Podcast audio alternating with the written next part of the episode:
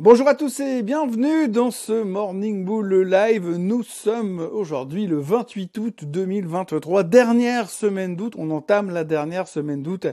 Et ça va être une semaine euh, assez chargée parce que euh, on vient de digérer pas mal de trucs et que finalement on n'est pas plus avancé qu'avant. Et donc on va se concentrer sur non plus les trimestriels parce que c'est quasiment terminé. Euh, le dernier gros nom à avoir publié, eh bien vous le savez, c'était Nvidia la semaine dernière. Mais maintenant, on va se concentrer principalement sur la suite des événements et la macro. Parce que maintenant, vous le savez tous, on est le 28 août, donc si je calcule à peu près bien, il reste trois jours en août.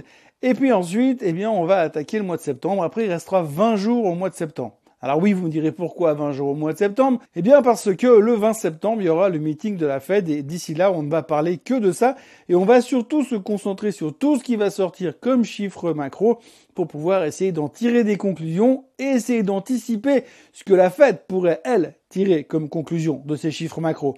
Donc aujourd'hui, eh bien, euh, on entame une semaine spéciale macroéconomie.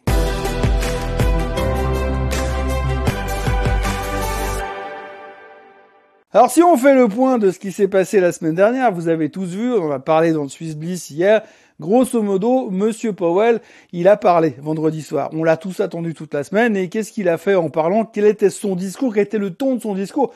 Bah c'est assez simple. Hein. Vous prenez tous les discours qu'il a fait depuis le 1er janvier 2023, vous mettez tout ça dans un grand sac, vous secouez le sac pendant un moment, puis après vous lâchez le sac sur la table et vous reprenez les mots, vous les remettez ensemble et vous aurez le discours que Monsieur Powell a fait euh, vendredi soir. En gros, il veut que l'inflation baisse plus bas qu'elle l'est aujourd'hui, donc ça, on sait, on avait compris, mais on l'avait déjà entendu plusieurs fois. Il a également insisté sur le fait que pour lui, c'était vraiment le plus important, donc on sait qu'aujourd'hui, on est autour de 3, 3,5 d'inflation, et que pour l'instant, elle veut plus vraiment baisser, et que le problème qu'on va avoir, c'est pas tant le fait que l'inflation est passée de 9 à 3,5, c'est que maintenant il va falloir passer de 3,5 à 2. Et ça, ça va être compliqué puisque visiblement, malgré les hausses des taux récentes, pour l'instant, l'inflation ne veut pas céder et s'accroche encore à la paroi. Donc pour l'instant, on n'y est pas encore. Mais néanmoins, il a bien expliqué que pour lui, il était important de voir l'inflation à 2% et être certain qu'elle y reste. Donc, donc à côté de ça, le seul arme qu'il possède, c'est les taux d'intérêt. Pour l'instant,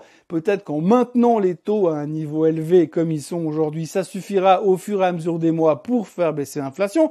Mais si ça ne suffit pas, eh bien, M. Powell l'a répété encore une fois, il est prêt à monter encore les taux si nécessaire. En gros, si vous voulez, on va pas perdre non plus 4 heures avec ça. Il nous a dit ce qu'on savait plus ou moins déjà au sujet de l'inflation et au sujet des taux et au sujet des amphis de la Fed.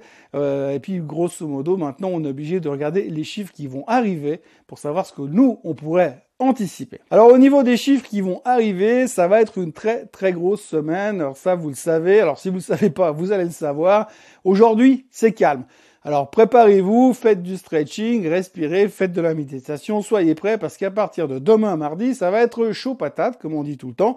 Donc à partir de demain, les chiffres économiques vont commencer à nous tomber dessus et on va commencer directement avec des trucs comme euh, le consumer confidence, la confiance du consommateur. Ça, ce sera le premier truc qu'il faudra regarder attentivement parce que généralement, la confiance du consommateur, quand les marchés vont bien, quand l'économie va bien, on s'en fout un tout petit peu. Mais là, depuis quelques temps, comme on est un peu in balance, on va dire, entre euh, ça va, mais en même temps ça va pas très bien, eh bien c'est important de voir comment le consommateur fonctionne, puisque aujourd'hui nous savons que si le consommateur américain arrête de consommer, on va avoir un problème au niveau de la récession. Mais bon, ça c'est une autre histoire. Donc on va quand même être attentif sur ce que veut nous annoncer la confiance du consommateur. On a vu la semaine dernière qu'il y a quand même eu deux trois problèmes au niveau du retail.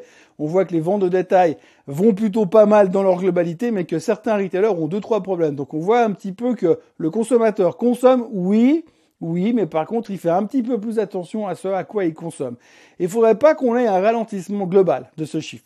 À côté de ça, on aura aussi les JOLTS. Alors les JOLTS, c'est euh, le fameux chiffre préféré de Madame Yellen, qui est un peu un sondage sur ce que vont faire les entreprises en termes d'emploi. Ça les engage à rien, mais ils sont interrogés pour dire oui, bonjour monsieur, vous allez faire quoi dans les six prochains mois au niveau de l'emploi? Ah bah nous, on pense qu'on va engager. Dans deux semaines, il peut changer d'avis, mais pour l'instant, c'est là-dessus qu'on va se baser pour essayer d'avoir une idée de ce que sera l'économie ces prochains temps. Donc les JOLTS également euh, en cours cette semaine. Et puis après, on va continuer avec d'autres choses encore bien plus passionnantes, puisque nous aurons le CPI en Allemagne, entre autres, en Europe aussi, et puis en France. Alors on sait ce que ça vaut ces, ces chiffres-là, mais ça nous permettra déjà de parler un petit peu de l'inflation. Et puis on aura les chiffres de l'ADP. Vous savez les chiffres de l'emploi ADP qui sont euh, les chiffres euh, l'antichambre des non-farm payrolls que nous aurons vendredi, j'y reviendrai.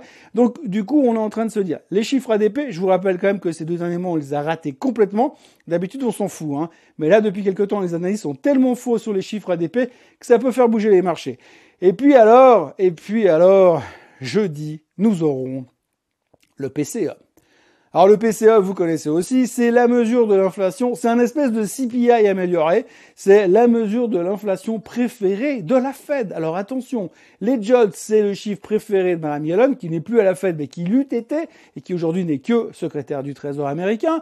Euh, les, euh, le PCE, c'est le chiffre préféré euh, de la Fed. Et puis alors les non-farm payrolls que nous aurons vendredi, c'est notre chiffre préféré à nous les investisseurs pour essayer de deviner pour voir si euh, le fait que si l'emploi se contracte, eh bien, ça veut dire que l'économie se contracte et donc ça voudra dire que potentiellement l'inflation va s'affaiblir et que si l'inflation va s'affaiblir, eh bien finalement peut-être que Monsieur Powell oubliera son éventualité possible de monter les taux. Bref, vous le voyez, on va avoir une semaine méga compliquée, méga complexe, parce que chaque jour, on aura un à deux chiffres qui nous permettront de faire pas mal d'interprétations, et puis à essayer d'en tirer des conclusions. Conclusions qui de toute façon n'ont aucune valeur, puisque de toute manière, on sait parfaitement que d'ici euh, le 20 septembre, tout peut arriver, et que le 20 septembre, ils sont capables de nous prendre à contre-pied sur encore autre chose. Donc pour l'instant, on est tous d'accord sur le fond et sur la, la forme, que finalement la Fed ne montera pas les taux en septembre, si les choses restent telles qu'elles sont, mais si on a un chiffre qui est complètement à droite ou complètement à gauche, ou complètement au-dessus ou complètement en dessous, à ce moment-là, on risque d'avoir quelques menus problèmes dans notre perception de ce que pourrait éventuellement faire la fête. Mais ça, bien sûr, on aura le temps d'en rediscuter euh, bien des fois puisque de toute façon, euh, on va se concentrer principalement là-dessus. Après, ce qu'il faut regarder quand même un peu, c'est que les marchés sont un tout petit peu en position défensive. On voit quand même que le Nasdaq, le SOX, euh, la tech en général a marqué le pas après les chiffres de Nvidia.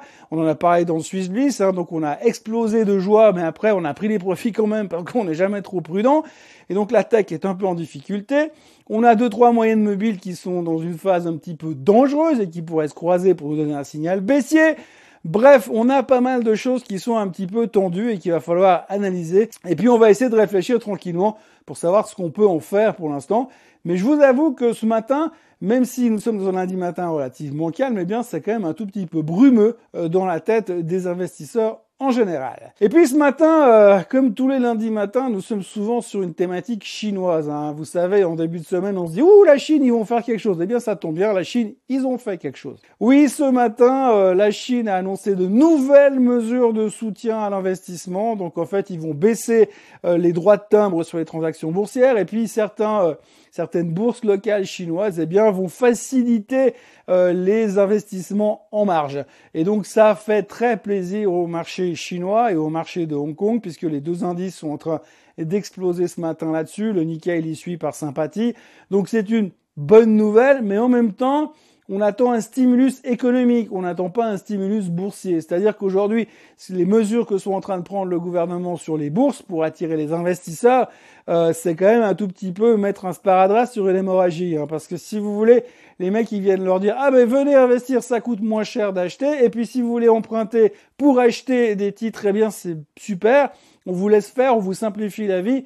Le seul problème, c'est que c'est pas comme ça que ça résout le problème économique derrière. Aujourd'hui, vous avez des investisseurs qui seront peut-être attirés euh, par ça, comme euh, le miel attire les abeilles, mais euh, ça ne veut pas dire que ça réglera le problème économique derrière. Donc aujourd'hui, le rebond du marché, il vaut ce qu'il vaut, mais il faut pas oublier non plus que ça implique aussi derrière qu'il n'y a rien de concret au niveau de l'économie. C'est juste de la manipulation boursière qu'ils sont en train de nous faire aujourd'hui tout le monde est en train de sauter dedans, c'est génial parce qu'on peut investir à meilleur marché en Chine.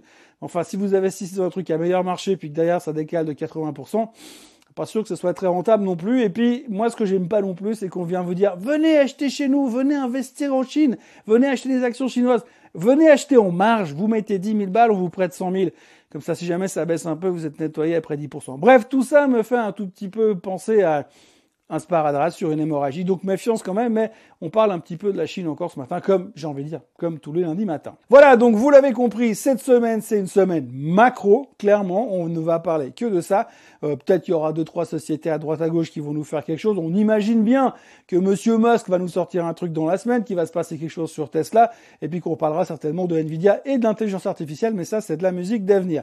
D'ici là, moi je vous souhaite un très bon début de semaine, un très bon retour enfin pour ceux qui sont de retour, euh, et très bonne rentrée pour ceux qui retournent à l'école aujourd'hui. Et puis pour le reste, eh bien, je vous encourage à vous abonner à la chaîne Suisse Côte en français, à activer la cloche, et puis à revenir demain pour un nouveau Morning Bull Live où on parlera de cette première journée de méditation boursière dans laquelle nous sommes aujourd'hui. À demain. Bye bye.